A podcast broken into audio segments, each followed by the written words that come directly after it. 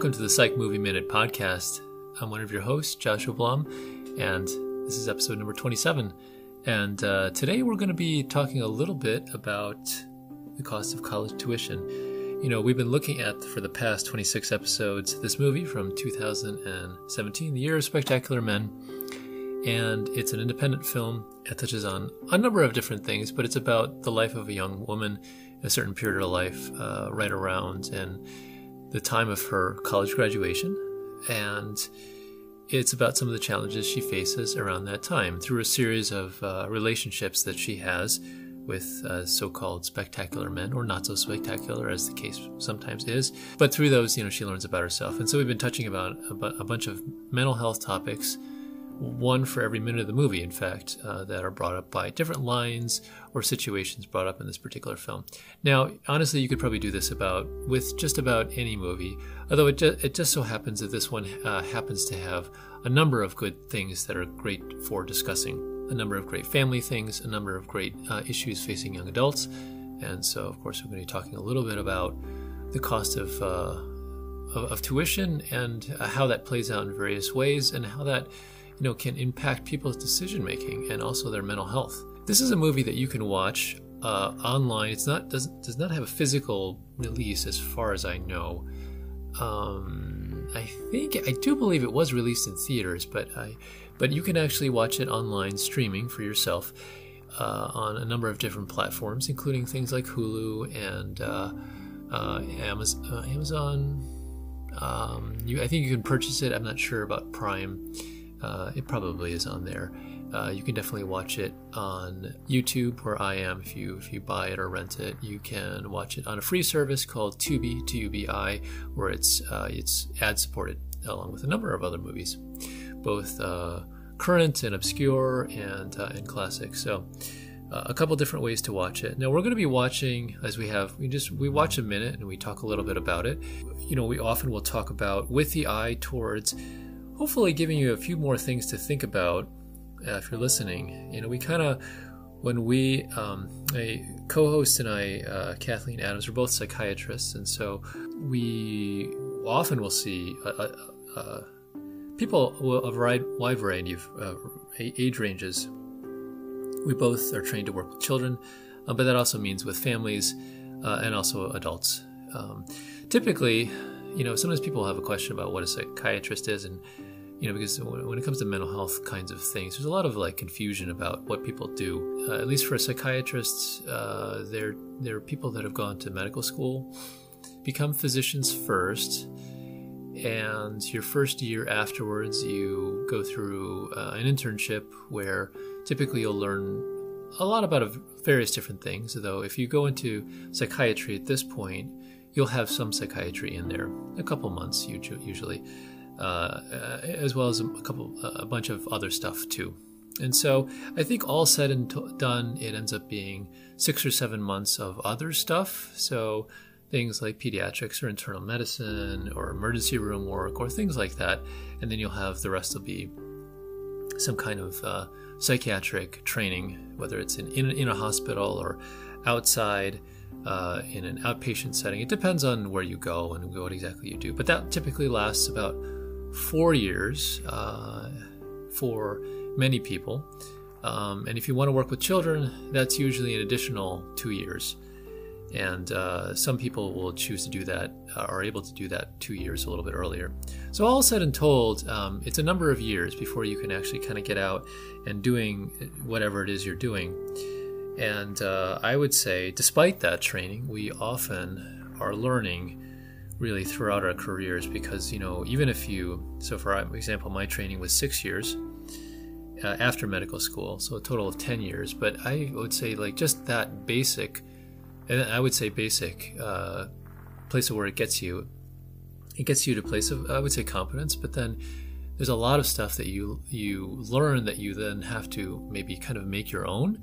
And sometimes you have to unlearn. So one of the things that we learned of course in medical school is that half of what you learn is probably going to be inaccurate by the time you actually get out or at some point in your career but you just don't know which half so you're constantly learning and growing. And I, I, would say a lot of that comes from the patients that we work with. I mean, they teach us an enormous amount. You're constantly encountering situations that you don't know. And that's how this podcast came to be. I was, I was looking for ways that convey certain ideas and concepts to, to, to patients in a way other than, you know, us just discussing them because you words will only get you so far.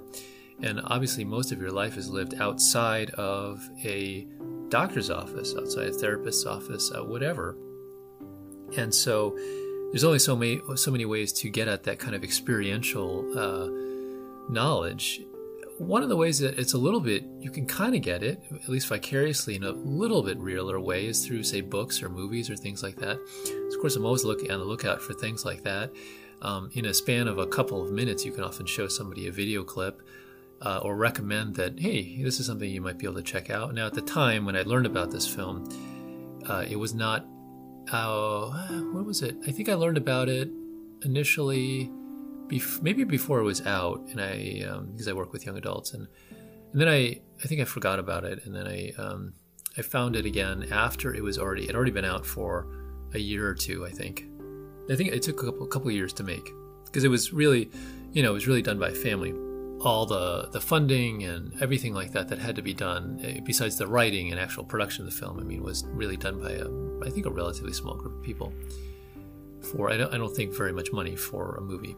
But anyway, I remember learning about it and thinking this would be a great thing to be able to share with patients the experience of the main character Izzy and some of the things that she talks about and uh, experiences and uh, have, you know, obviously recommended it to a number of other people.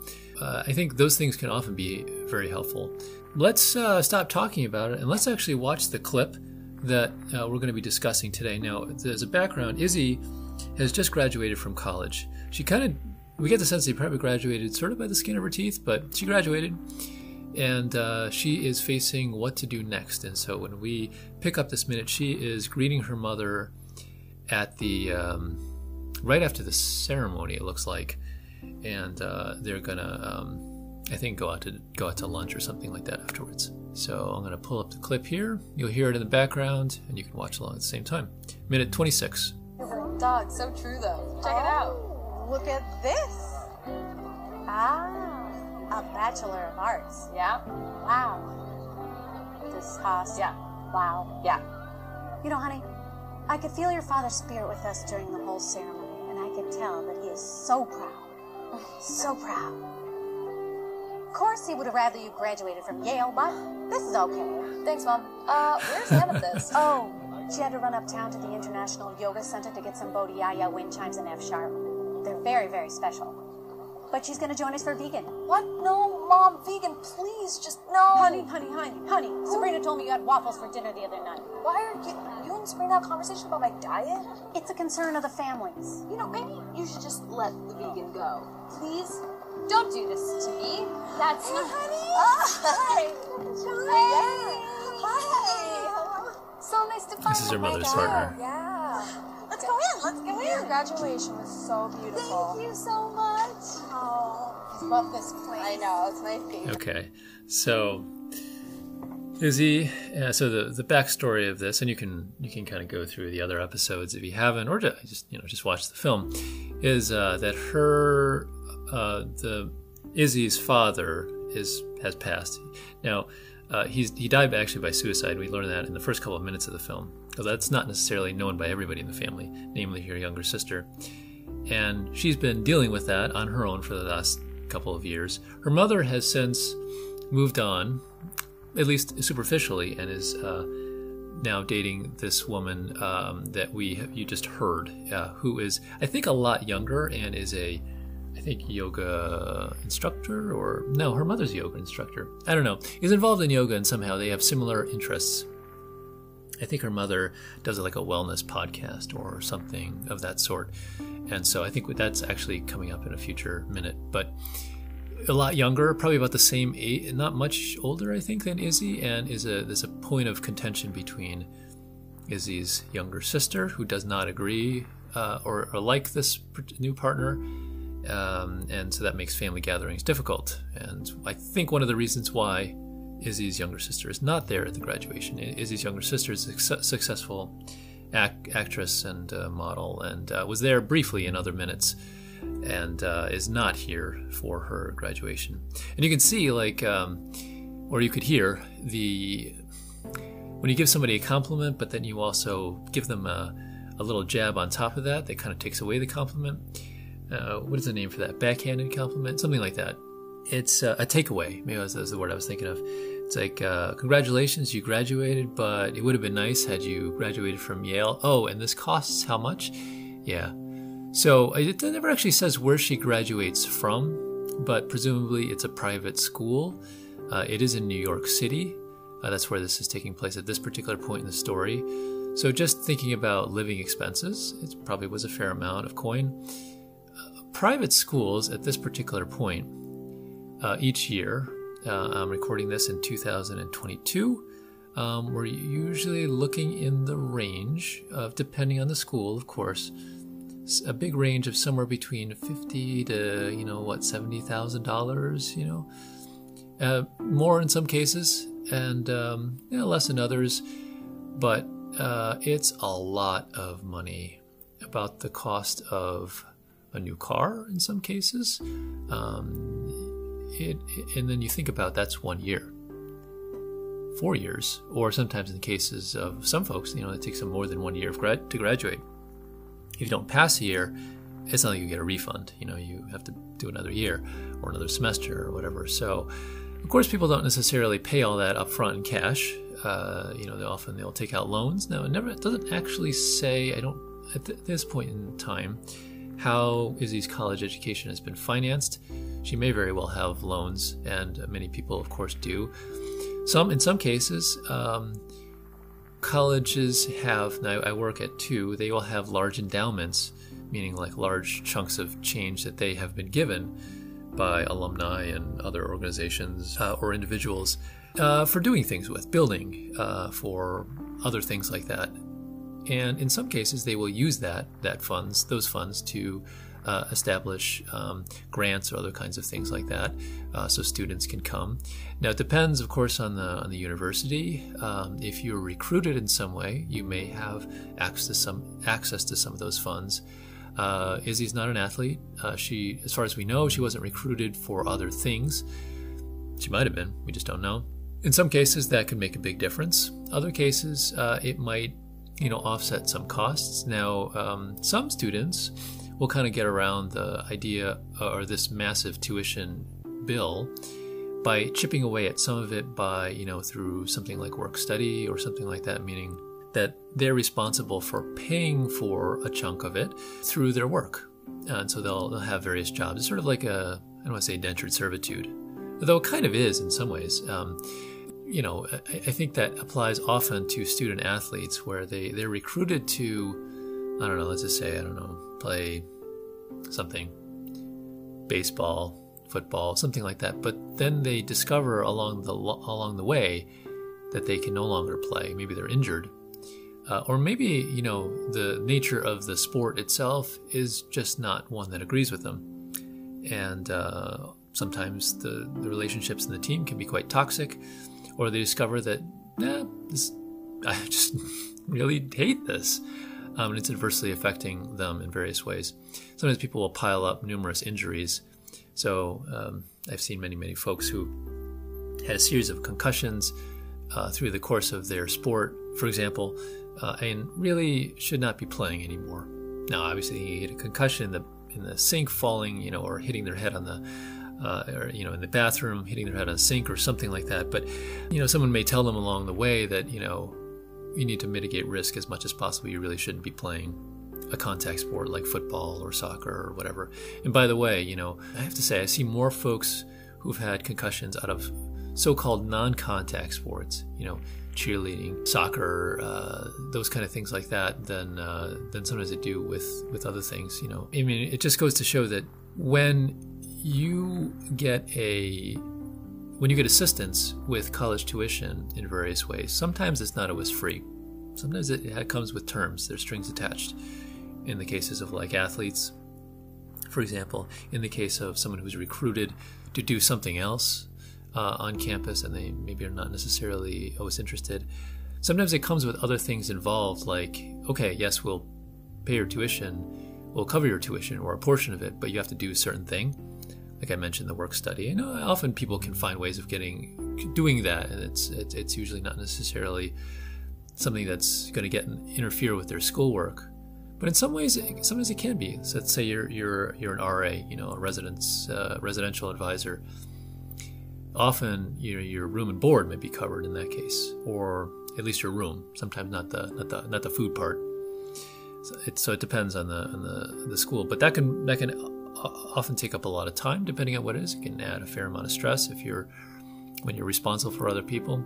So a lot of other things there. Um, so one of the things that is will come up in future minutes is when Izzy sort of monologues about what am I going to do with my life, and the last minute was actually a little bit about that. What am I going to do with my life? What am I using my time for? And she, and that leads to a fair amount of depression about, well, I don't have a direction. And so I think that's a common concern that a lot of folks have, uh, looking at, say, four years that they spent, a lot of time and effort and money, of course, spent getting this degree, which is in many cases a, uh, I don't say necessarily a requirement for progressing on to the next thing, but is often a barrier to entry for a lot of folks in a lot of fields, having that diploma, a bachelor's, or uh, even associate's degree from a university. Obviously, there's cheaper ways of going about doing it, but it's uh, it's it's certainly an expense, uh, regardless of which way you go. And I think one of the things that is less true now, even though it is probably more true that you have to have one, is that what that actually gets you. And so, in a lot of cases, I, we don't actually know what Izzy uh, studied. Well, you know, her last class was in theater, but presumably she went to. It looks like a liberal arts type of university and got a liberal arts education. So uh, she is a bachelor of arts. In doesn't say in what, but um, in a lot of cases, you know, that is sort of like a point where a point to start. So, you know, if you say got a bachelor's of arts in English, for example, you know, maybe that would be the bench or the sort of basic requirement that you would have if in case you wanted to do something else in that field if you wanted to say go on and teach you know you probably need to get an advanced degree but you had to have that that bachelor's to get to, to, to get to that point right? So it's sort of a it's a hoop to jump through and a barrier to entry. I think a lot of times people are learning not necessarily specific skills in undergraduate schools, but they're learning uh, more broad ideas about how to think, you know, think critically, uh, how to look for information, those kind of things like that. And you're also getting, I think, a certain branding, I guess you would say, depending on the university, and a, and a built-in kind of alumni network, depending on the school, of course, but uh, uh, many schools will have uh, alumni networks that you're also getting.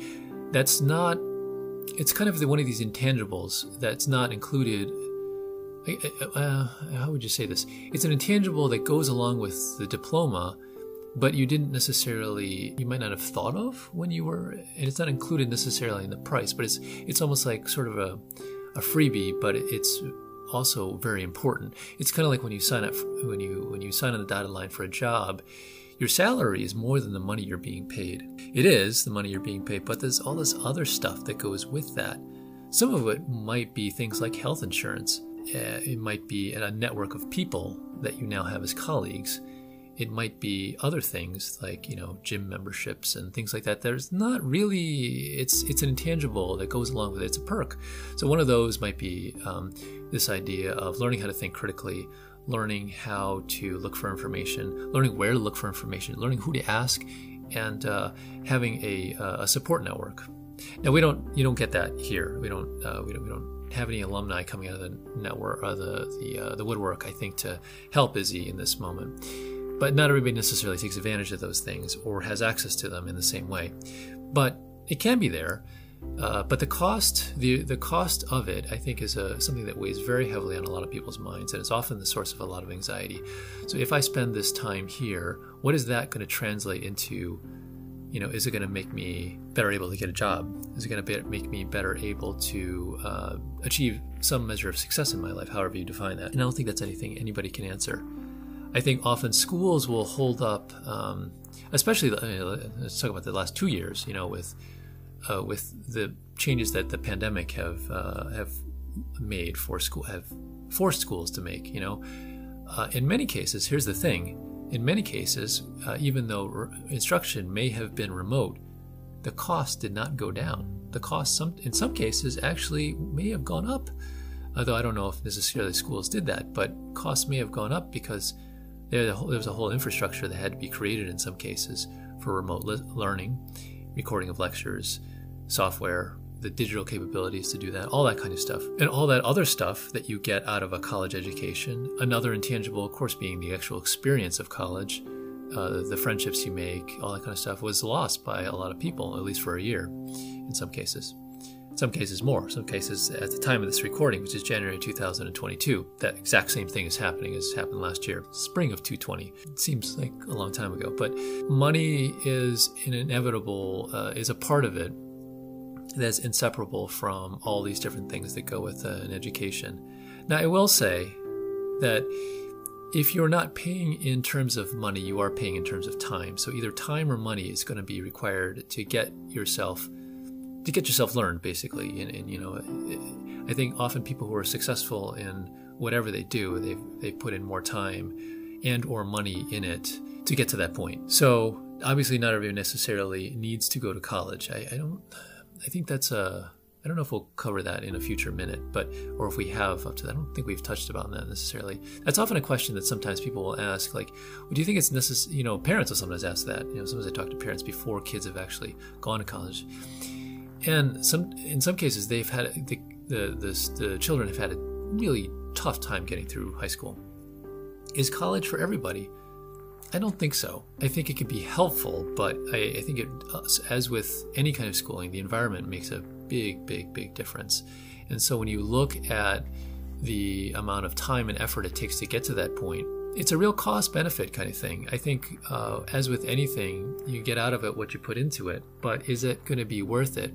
I think there's a bias that we have. This is a social psychology kind of thing, and you can look up these studies. Uh, there's a bias that we have. If we've invested more time in something or had to do more for it, we tend to think, we tend to be biased that it's going to be more worth it. That we, we it's, it's, uh, and that's why it's often helpful for things not to be 100% free. If we invest a little bit, uh, we're likely to view it as more valuable. But, but, but, at, at, at what point do you say that enough is enough? Like, if you look at how much college has increased over the last couple of decades, at what point is, is it going to be priced out and people are not going to be able to afford it anymore? Now, there will always be some people who can afford it, and there probably always will be ways so, um, and there's some some situations where uh, a, a, the family the family culture might view it as a or the the culture of a particular group of people. I mean, I think immigrant families are often in this boat. Uh, I come from one, so I know. And, and, obviously, you can you can stereotype that in many in various ways. But I think as often when folks are I'm going to structure my life so that my children can have a better life than I did. I'm going to provide for them so they can do things that I was not able to do.